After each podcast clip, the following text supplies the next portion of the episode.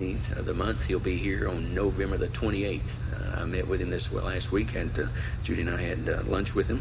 And uh, some challenges had come up where he had to be away, and we had rescheduled him from last month. He had to go to Florida to help his daughter get moved out of the house tree fell on. They did that, so he couldn't come, and he sent the mounts here on that Sunday, and that was a delight.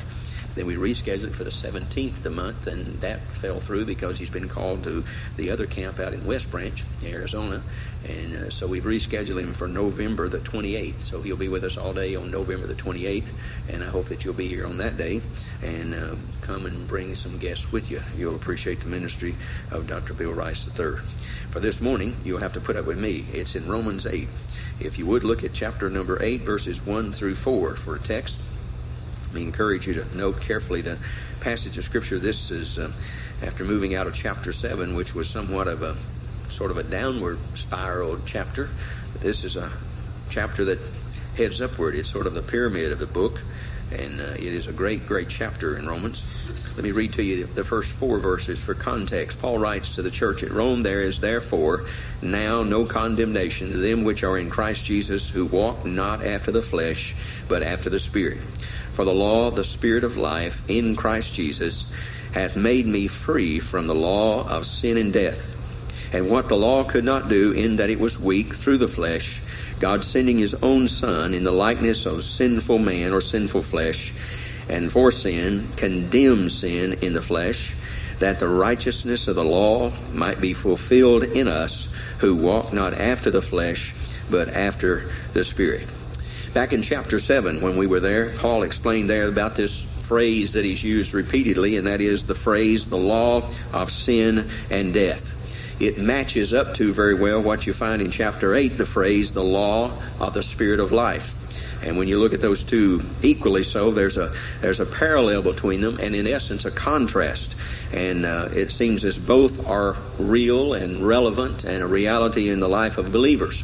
And that is inside of your life this morning, even as a believer, there is a law of sin and death operative. That's what chapter 7 was dealing with. Uh, so many Christian people like to think that when you come to faith in Jesus Christ, the, you know the wars are over, and and that boy, the Christian life is just a breeze swing all the way into the golden streets of heaven. Uh, I got news for you. You need to read Romans chapter seven very carefully because that's not the truth. The truth is there is a warfare going on, and Paul the apostle, who probably was one of the greatest Christians whose feet ever dirt, dirtied up the earth who was honest from the heart, spoke in chapter 7 and said, I'm telling you, it's a constant battle with this sin nature. And what he was talking about is the law of sin and death. Well, when you come to chapter number 8, then he turns it over to the law of the Spirit of life. And what he's going to tell you here is, in essence, how there can be a victorious Christian life and dealing with this law of sin and death. Here in chapter number 8, for the verse study of the passage of verses 1 and 2, I'd like for you to think of it in terms of a spiritual biology. In fact, I think you'll understand the message today better if you'll understand it in that context. Spiritual biology. Uh, for instance, I, am confident you know that the, the Greek word for life is bios, and we get from that word bio, and that's the word that is the prefix to the word biology. Biology in one dictionary is defined as the science that deals with the laws of the origin of life and the life processes. A biography is described as the account of a person's life. A biopsy in a dictionary is simply defined as the removal of life living body cells or tissue.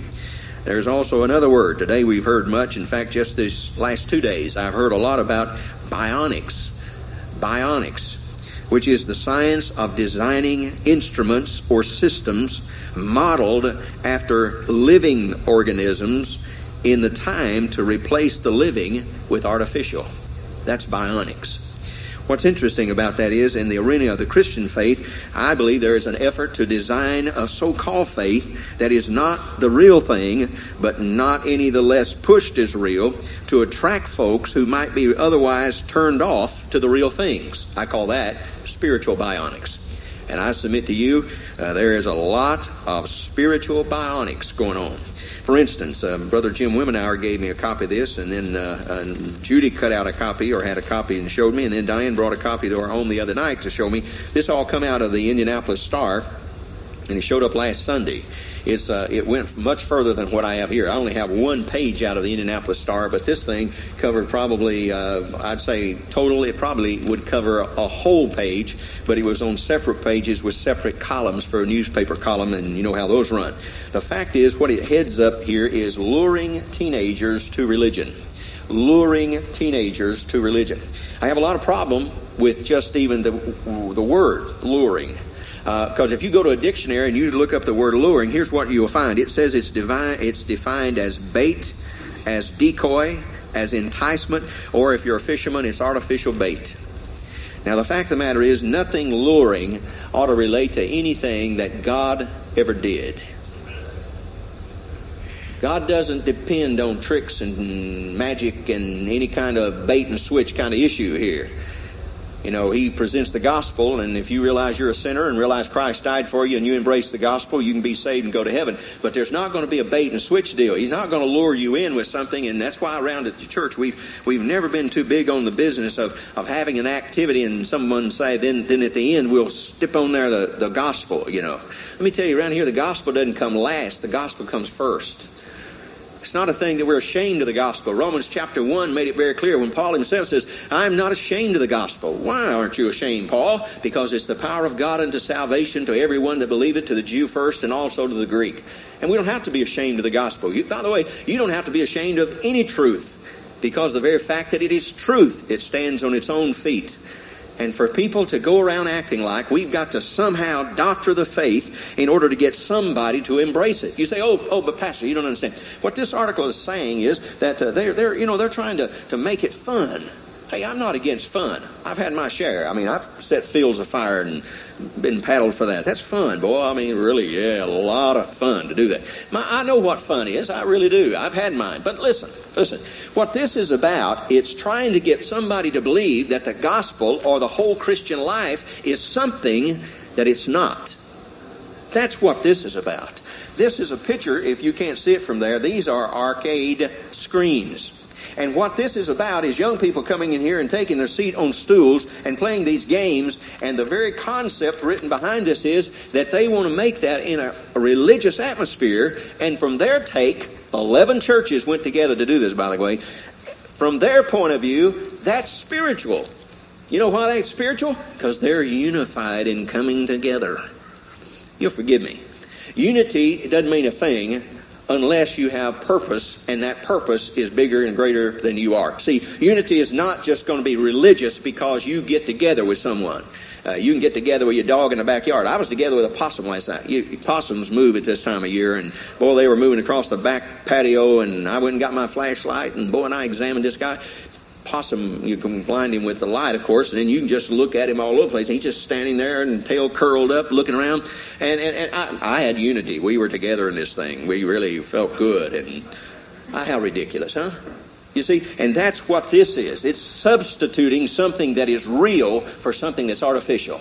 That's an artificial kind of thing. And I'm saying to you, these people are wasting thousands, yea, millions of dollars across the United States of America with this kind of mentality. And what they're doing is it's called, and somewhat of a spiritual bionics.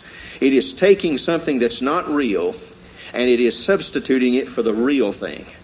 And all through this article, it makes it crystal clear. Here is a perfect illustration of it, and it's on the very front page in the very first article. It's about a young lady. She says she enjoys listening to the hip hop artists who use Christian messages in their music. She says, and I quote, If you come at a teenager with Jesus loves you, that would turn a lot of kids away. Now, you'll forgive me, but what else can you tell someone other than the fact God so loved the world that he gave his only begotten Son, that whosoever believeth in them should not perish but have everlasting life. Now you tell me how to tell them God loves them without telling them God loves them. You say, well, you know, don't you think you could substitute? There's that word again. You're trying to take out the real and put in something that's not real and try to make people think it'll get you to heaven. I'm here to tell you this morning this, this world is on a downhill slide and it's like it's got the world by the tail and it's heading to hell in a, in a, in a, in a breadbasket by virtue that everybody thinks that we need to do a better job of remodeling and working up and fixing the gospel so that everybody will accept it. Let me let you in on a biblical secret. It is from the get go of the scriptures, God knew very well that everybody was not going to accept it in the first place. That's why it says, Whosoever believeth. Otherwise, say, Well, I'm going to save all of you whether you like it or not. It's a choice. But it's not a choice based on artificial truth. Something that's not real, that looks real, that sounds real, sounds good, sounds fun, sounds exciting. That's not the key, my friend. The key is whether or not it passes the litmus test of Scripture. Does the Bible say that it's that's the way it is, or does it not?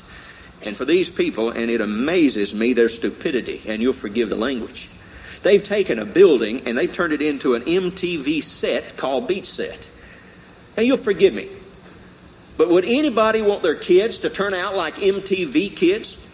And yet we set this stage up and we set this program up in a church and have an MTV setting and expect our young people to go into that and participate in that and come out on the other side very spiritual people. Really concerned about who they marry, whether saved or lost really saved, godly, context people who go to church every service and who read the Bible and let God help them make decisions. You'll forgive me, that ain't going to happen in an MTV set. I don't care in what church you place it. And we're absolutely nuts if we think we can do that. And you forgive me, but the church is acting that way. We're acting foolish. We're acting giddy about trying to come up with some, some clever way to get somebody who's not interested in spiritual things interested. Let me tell you something. We have something that takes care of that. My job is not make the world excited about the gospel. My job is to share it. It's God's job to convict people of it. And that's where the Holy Spirit comes in. And that's what this is getting rid of. Who needs the Holy Spirit? We can get them in here, man. I saw a church going to have a fish fry today. Hey, I don't like fish. I wouldn't go there. I don't care what fish they fixed. I hate fish. Ugh, got enough bones in them they could sink a ship. The fact of the matter is, if you like fish and you went to that place today, if they preach the gospel, I have no problem with that. You got to eat something. But if you make that the key thing, and if you get them there together, and there's no presentation of the gospel, and there's nothing to do with spirituality and an encouragement to walk, live, and serve the Lord, I have big trouble with that. And that's what we're doing. We're taking out the real and we're replacing it with something that's not. And I say to you, when you start doing that, it's just an artificial pacifier. It may make people feel better about themselves, but it's not going to do the job. And I'll remind you of this that these bodies of flesh, and then through this sin nature that abides therein, is our link with our father Adam. And I remind you of this our sin nature is the devil's access to our humanity. And don't you ever forget that. Our sin nature in these sinful bodies, this sinful flesh, is the devil's access to our humanity. People in this world who are enslaved to drugs and to drinking alcohol and homosexuality and anger and pornography and whatever other sin there may be. When these people, these slaves of sin, come to faith in the Lord Jesus Christ, I submit to you the struggle doesn't stop. It isn't over right then and there. And I tell you this, it's a very false ideal that's also being perpetrated in some of these same kind of articles that says today that in Christianity, when you come to faith in the Lord Jesus Christ, the struggle with sin is over. There are no more conflicts. There is no more suffering with pain. And all the mountains that lie just before your path, He will remove. And then you ask the question, why? Why? And how can that happen? Here's the statement. They said, because we're kids of the King and we do not have to face and deal with those things because our Father is the King. Let me you, let you in on a biblical secret. If you've been saved by the grace of God, you're absolutely right. Your Father is the King. And you're absolutely right when you understand that the Father wants the very best for you. But removing mountains, making sure that you never have another twinge of pain, is not the best thing for you, and the Father knows that. And so, therefore, my friend, when you come to faith in the Lord Jesus Christ, there are going to be some mountains, and there are going to be some painful experiences, and there is going to be some conflicts. In fact, my, it is important to understand those kind of people and what they're perpetrating on the community of the church is just empty talk. Empty talk, vain speech, if you please. And I say to you, it's a very poor handling of what the Bible really teaches. Let me tell you what the Bible really teaches. It's found in a passage in Isaiah chapter 43 and verse 1, 2, and 3. You're familiar with it, I'm sure. If you're not, you should be. Isaiah the prophet says, But now thus saith the Lord that created thee, O Jacob, and he that formed thee, O Israel. Fear not, for I have redeemed thee, and I have called thee by thy name, thou art mine. When thou passest through the waters, I will be with thee. And through the rivers, they shall not overflow thee. When thou walkest through the fire, thou shalt not be burned, neither shall the flame kindle upon thee. For I am the Lord thy God, the Holy One of Israel, thy Savior. And I gave Egypt for thy ransom, Ethiopia and Seba for thee. Oh, I realize the primary interpretation hermeneutically is that was written to Israel. I know that. But I also know that just like Israel was, that we have been created, we have been called, and we have been formed, saved by the grace of God. And I realize, therefore, that the same obligation that He placed Himself under to take care of Israel this way, He's placed Himself with us. So when I walk through the waters, He's going to be there. When I have to walk through the fire, he's going to be there. He never, at any time, at any point, always said, I'll dry up the sea so you can walk on dry ground. He never said, I'll take away all the mountains that you have to face. He never said that. What he did say is, I'll never leave thee nor forsake thee. That's what he said.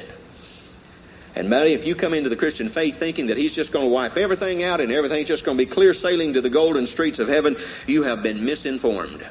By the way, let me remind you of something. I read again this week the story of the prodigal son. And I also read J. Vernon McGee's story about the prodigal son, which you ought to read. That is his sermon. He made this statement and asked this question. He said, Do you know the difference between the son in the pig pen and the pig in the pig pen? Do you know the difference between the son in the pig pen and the pig in the pig pen?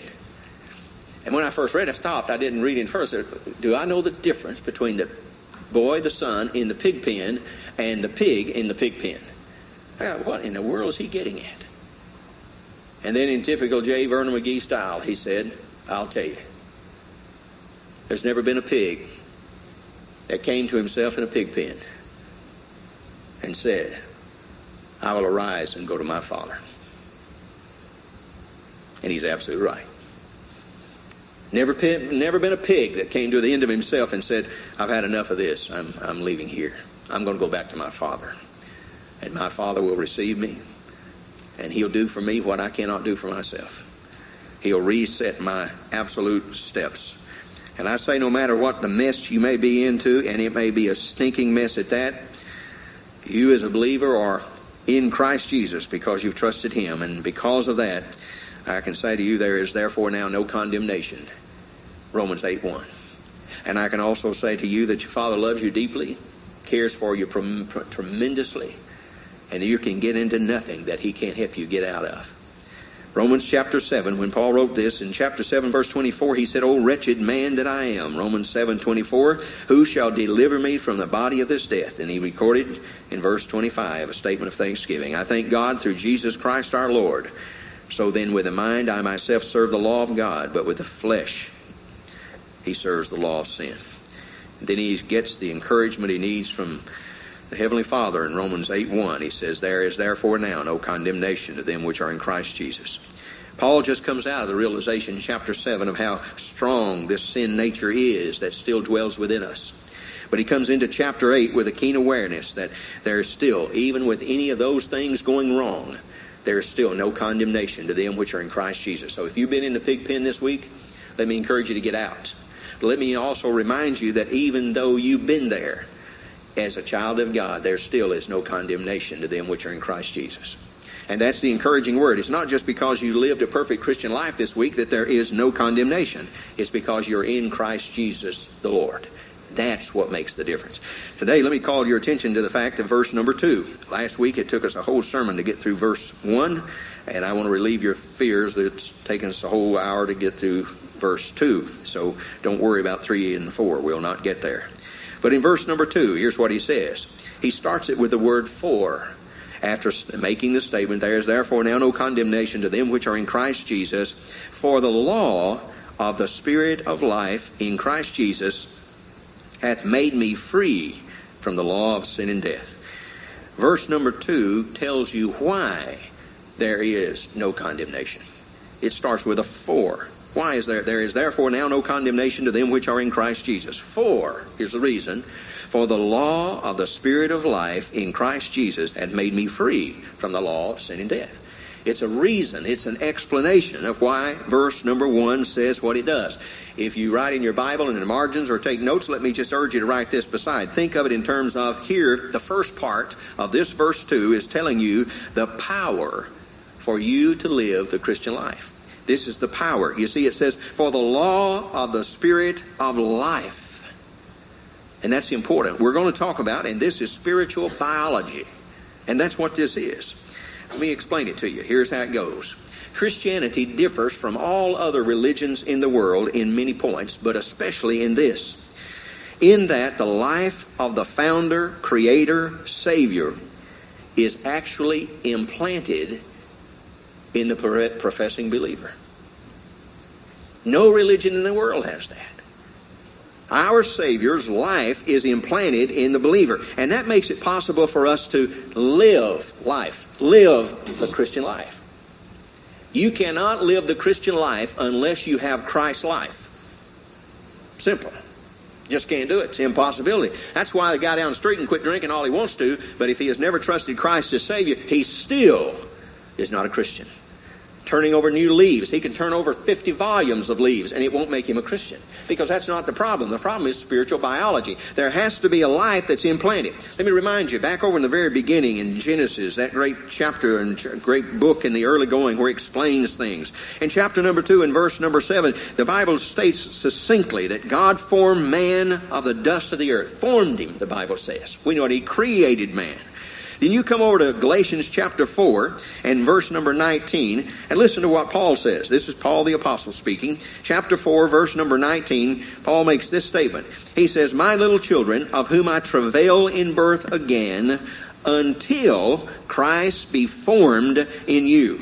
And then if you look at the passage where we are in chapter 8 and look at verse number 29 of Romans chapter 8, Romans 8 29 says this For whom he did foreknow, he also did predestinate to be conformed to the image of his Son. Here's what happened. God formed man, that's an exterior physical body. God gave him that. Man was formed of the dust of the earth, created. God did that. So here you have man. God says, Now I want man to come into a right relationship with me. So what God does in that context is that he has what we call, and the scriptures teach clearly, John 3, is the new birth, being born again, spiritual birth, spiritual biology.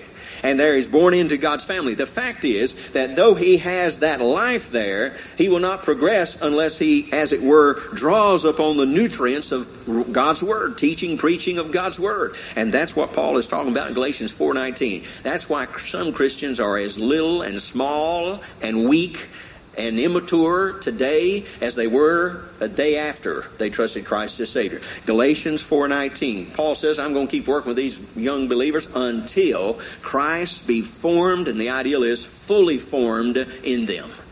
And that's an internal thing. You see, what we have a tendency to do is want people to express externally uh, indication, a sign, a symptom, an evidence of salvation real quick. And what happens is we expect too much because that's not going to happen. Paul knew it full well in Galatians 4. He says, no, no, we got to work on getting Christ formed in them. And then you go to Romans chapter 8, verse number 29. And then down here, as they take on truth of God's word and they conform to God's word, then they'll be conformed to his image, which will show externally. And in the word used for image in chapter 8 and verse number 29 indicates an external view. What you see, what you see is what you get. But it starts with a forming of Christ internally. And that's part of what Apostle Paul is dealing with here. I remind you that every Christian has the Holy Spirit. The Holy Spirit is that third person of the Holy Trinity that works in regeneration of every believer. Not by the washing of water by the word, but the Holy Spirit's work, as Paul wrote to Titus about. And consequent of that is that he imparts life. John chapter 3 is very clear that it was the Holy Spirit that imparts that. But here in Romans chapter 8, as Romans 8 will go on and it'll show this, that it's the Spirit of the Lord that empowers the believer to live. And that's the important word, live. Take that life that's inside and let it out. Live that life as God would have it done. By the way, the law of sin and death that Romans chapter 7 so adequately described, that's in every believer, is, uh, I guess you say, focused or funneled through the sin nature. And that's important because you have to understand that um, it's characteristic is to do this, is to drag you down. God's plan for his people is that they move upward, spiritually speaking. The sin nature's tendency and characteristic is, as the devil would be delighted, is to pull you down. Here's an illustration that you don't ought not forget. If you take a ball and you, if you take a book, uh, if you take this book and you throw it into the air, come back down. Obviously, some of you thought it wouldn't. You thought I had something that was going to go through the roof. I know. But here, you throw this thing into the air and it comes down. Reason because this book is heavier than the air that it displaces. So when you throw it in the air, it's heavier than the air, so it comes back down. You can take a bird, you can take an eagle. You can take an eagle, hold him in your hand, a live eagle. If you want to hold him in your hand, I would not ask a deacon to hold him, but uh, we would throw the, throw the eagle in the air. You think you think the eagle will come back down? No. Why wouldn't he come back down? You see, the law of gravity would say that the book will come back down because the law of gravity would tell you that this book is heavier than the air, so it has to fall back to the earth. But when you throw that eagle in the air, there's another law that comes into effect the law of life. That eagle's alive, and that eagle's life is a, gives it strength and energy to lift its wings, and it flies away. That's the best comparison that I can make to what this passage of Scripture is talking about. You see, the whole idea of the law of life that's in the bird overcomes the law of gravity that's in the earth. And what the Bible is teaching in Romans chapter 8 is that the Holy Spirit supplies the believer with this life that comes from Christ so that you, when thrown into the air of this downward pulling nature that is ours, you can rise and fly above it. That's what Romans 8 is saying. And I say to you, when you come to understand that, it encourages, and, and by the way, it shouldn't get you to think that this life is a, uh, the new life that's in Christ is a remodeling of the old. What, what we're talking about here is a life that God gives or imparts to us by the Holy Spirit. Here's people asking, I've had it asked me in the ministry, and they'll, they'll say to me, How do you, do you believers become more like Christ? And uh, they'll say, uh, Do you just take down, and a few weeks ago, a, a, a card was sent to me in the mail and said, Pastor Henry, and said, uh, if, uh, if you'd like this free book, return this card or, or, email us at this address and whatever. And as I've told you before, no preacher. In fact, a call to the ministry of pastoring is determining whether you ever turn down a free book. If you do, you're not called. There's no way you can be called to preach and turn down a free book. That's just not in it. So I get this card and I say, hey, we're sending this. And then we looked at it, and Judy had to end up emailing these people for this card or for this book that came regarding this card. A few days ago, that book came in the mail. Interesting book, well bound. I mean, this thing's good. Had a guarantee with it. This thing doesn't hold up. Send the book back, you get another one. What's unique about this book is this book, all this book did, all these authors did, was go through the whole Bible and pull out just what Jesus Christ said. No comments, no explanations, just took what only what he said, not what somebody else said to him or what somebody else thought he said, but just what he said. And their ideal is if you just read what Jesus said, You'll be a better Christian. You'll forgive me. But when I read this, I didn't know what he's talking about. I had to go back to the Gospels and look what the context was. What was he saying when he said that? But their ideal is if you'll just read Jesus' words, you'll be the kind of Christian you ought to be. You'll forgive me, but you can't do that unless you read it in its context. You can't do it. You know, they, they, talk about Judas and what he did, and they say, go and do likewise. Well, if you don't take it in context, it's not saying go and do what Judas did. Context was these other matters to go and live the Christian life. My point is, you take anything out of its context, you ruin the whole thing. Their idea is if you'll take his words and you will imitate them, they encourage you, memorize what he said. Well, what did he say to who, when? I mean, what am I, when, when am I going to say it? You don't know when to say it if you don't know the context. The point of these folks are saying, imitate him. Imitate him. And then you'll be Christ like. That's not right. We don't have to puppet his words and even his actions by writing them down on a piece of paper and leaving the church on Sunday morning and say, Well, Pastor Henry gave us all this list of things that Christ did and how he behaved. And so if I go pattern those things, if I imitate those things, I'll be spiritual. No. I remind you with what I started with. This passage is about spiritual biology. It's about life that's been implanted in you so you'll do what He would want you to do. You see, when I have to get up on a Sunday morning and plead and beg and beseech and, and sometimes even exhort with hard passion to get people to do a certain thing that's right, I know right away something's missing in the key ingredient. What is it? It's life. You don't have to you don't have to beg people to be like Christ. You just have to explain to those people that that life that's in them that was planted there by the spirit of the Lord will nurture them toward a Christ likeness. There's a principle that's in almost every book I've ever seen that has anything to do with natural science. It's this quote, quote, matter does not form the life, but the life forms the matter. And that's true. You see, it's the life inside of you that's going to form you. It's not going to be you trying to work up a scheme of here's all the do's and here's all the don'ts, and if I do the do's and don't the don'ts, then I'm going to be all I ought to be. Not the way it works. It is a matter that first and foremost there has to be within you life. And it's not just your imagination, and it's not just your emotions. It has to be a Holy Spirit implanted life. And that's why in John chapter 3, our Lord said straight up, straightforward, eyeball to eyeball to Nicodemus, you must be born again.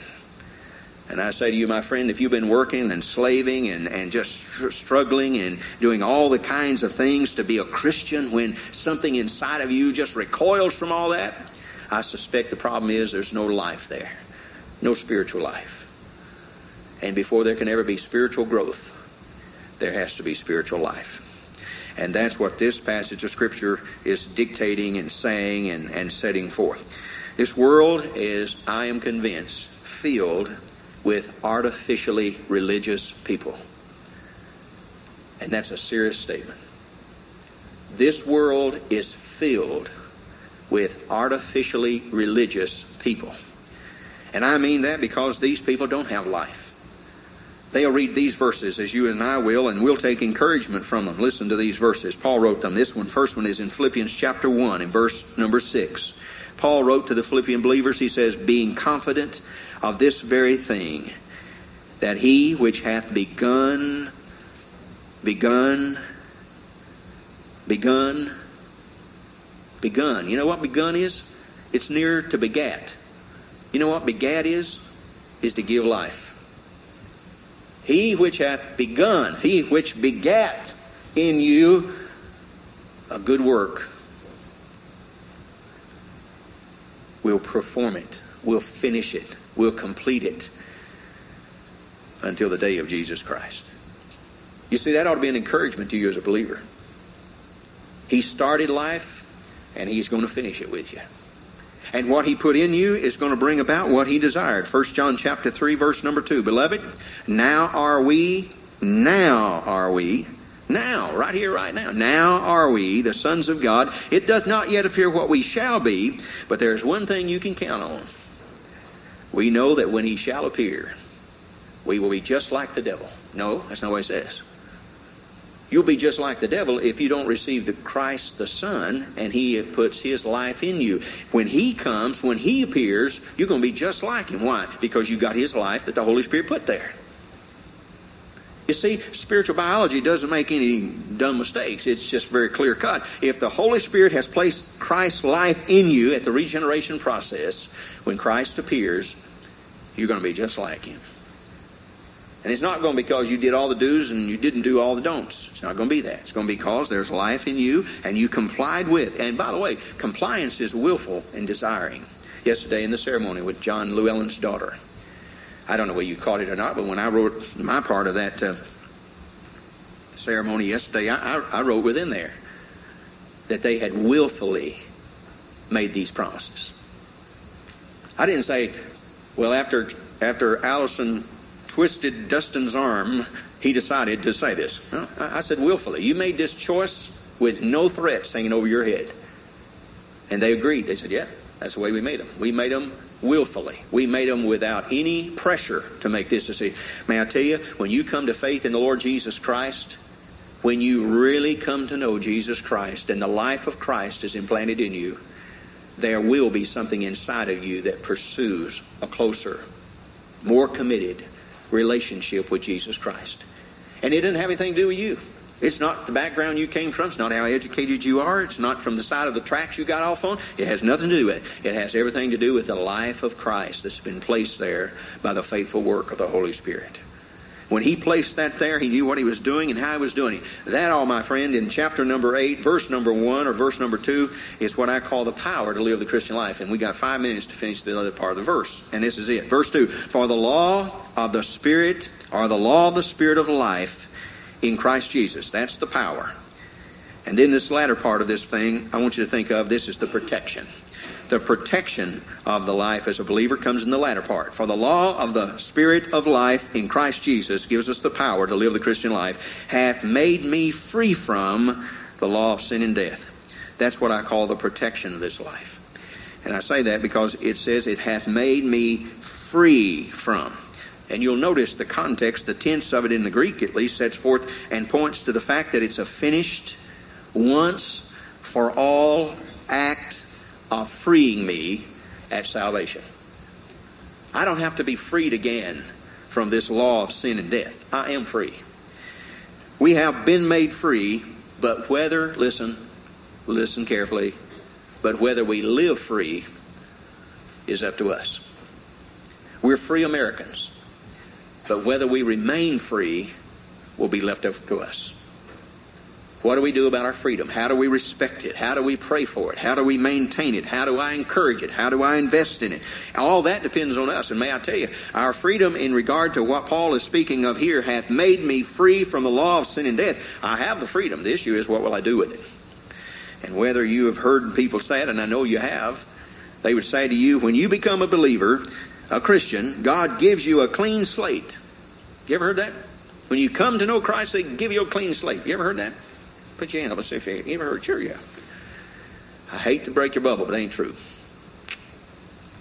It ain't true. And excuse the English. What he does is he takes away the slate. He's no longer a scorekeeper. He's your heavenly Father. He's not a spiritual policeman, runs around all the time seeing how he knock you in the head and write down what you didn't do right. He's your heavenly Father. And I don't care if you've been in the pig pen. I don't care if you've been eating with pigs. You can pick up and say, hey, I will arise and go to my Father. And I know He'll accept me. Will He be pleased that I've been eating with pigs? Absolutely not. He is a holy God. He is thrice holy. He hates sin. It cost Him His Son's life. But He loves the sinner. And he has never said to a sinner, Hey, you're too dirty, man. I don't clean that much. I'm who you think I am, Mr. Clean? He's never said that. He said, Come with everything you got and don't change a bit. We sing just as I am around here, and we sing it with purpose. Reason? There's no cleaning up. You need to go first and say, Well, when I do this and I get this worked out and I change that and I, and I stop that, I'll come and I'll, I'll be saved. If you do all that, you don't need to be saved. You know, you'll think you saved yourself. He wants you to come and come from the pig pen and say, You come and I'll take care from that. Let me tell you this what He can, does, and will give you is this not a clean slate, but a clean heart. A clean heart. And he'll say it's time for you to quit trying, quit this business of trying to be good, and start trusting me because when I impart my life in you, it makes living the Christian life possible. But only then but only then. Oh, and by the way, along the way, you'll still fail. And you may even find yourself back in a pig pen occasionally. I still have good news. He still says, Come again. Come again. I say to you this morning, if you're here and you've never been to the Father in the first place, He's got His hands out and He's saying, Come unto me, all ye that are labor and heavy laden. I'll give you rest and I'll clean you up. I'll feed you, provide for you. And oh, by the way, when you walk through the waters, I'll be there. And when you go through the fire and you get a little bit hot, I'll guarantee you won't be burned. I'll take care of that. I won't keep you from it, but I'll be there with you so you'll know that I'm who I said I was. So this morning, my friend, if you're here and you've never believed on the Lord Jesus Christ as Savior, I encourage you, exhort you, beseech you that you quit trying to be a Christian and come to the Lord Jesus Christ and say, as best I know how, I believe that you died for me on the cross. You paid my sin debt. And right here, right now, I quit the battle of trying to save myself. and trust you fully, completely, and totally. I want you to be my Savior. I have good news for you. He'll save you in a heartbeat. And as that spirit of life is imparted in you, then you can live the Christian life. The Word of God does make sense. It begins to take on a new dimension with a new dynamic. And everything about life and living will drastically change for you. Will you be perfect? No. You're still in the flesh. I remind you the law of sin and death still operate in your life. And your humanity is the devil's access to try his best to drag you down. But I remind you, like the eagle that's when tossed into the sky flies, inside of you there is a law of the Spirit of life put there by the Holy Spirit of God that can overcome any of the laws of the flesh that have ever been laid. I hope this morning you take God at His word, believe upon Him, and if you've never trusted Him as Savior, we invite you to do so even now. Our Father in heaven, how grateful we are for you, for your word, and for the Christian life that you have designed and created and nurtured and made possible for every human being on the face of the earth. Father, thank you for sending your Son to die in our place. None of us could get to heaven apart from what you did and did completely for us. You didn't do it for ourselves, you did it for us. And the sooner we come to the end of ourselves, the better off we'll be. So, right here, right now, I ask you to work in every heart of every life of every person. And I pray that the people in this room this morning might face the reality of who they are in relationship to the holy God of heaven. I pray they'll see themselves as you see them. They'll recognize, unless there's been a time in their life where they bowed their heads and their hearts and believed on Christ as the only Savior of the world, I pray, Father, that they'll face the reality that they're not your child they have been and become artificially religious. But the only real salvation comes out of a new birth produced by the Holy Spirit of God. And I pray this morning that we'll take Romans chapter 8 and verse number 2 and we'll understand the dynamics of this thing.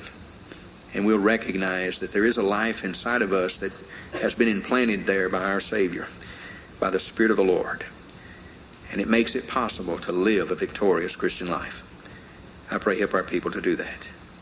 And for the friends maybe here without Christ, help them to know that first of all they're among friends. They're among people who know where they are. They've been there, we've been there, I've been there. I know what it is to be lost and undone and wandering in a world as big as this one, and I know what that's like. And I know about all the confusing invitations to come and do and act and behave and what have you. But I also know the simple invitation that our Lord gave is come unto me. Not come unto a religion, not come unto a church, not come unto a belief system, but rather come unto me. And Father, I pray today that you may help people to do just that. If in doubt, may they come. If confident and yet spoken to about matters, may they come. Whatever our needs are, we know they'll be met in Christ. He is the same yesterday, today, and forevermore. And for that we give you the praise. In Jesus' name we pray.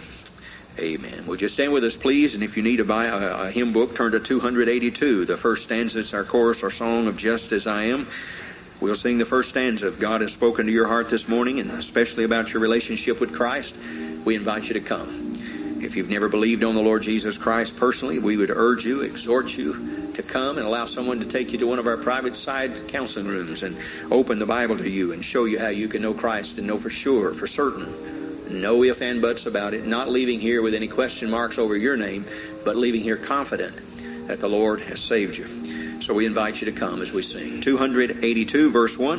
If God has spoken, you simply obey, would you? As we sing, Just as I am. If God has spoken to your heart, would you come? God has spoken to your heart, would you come?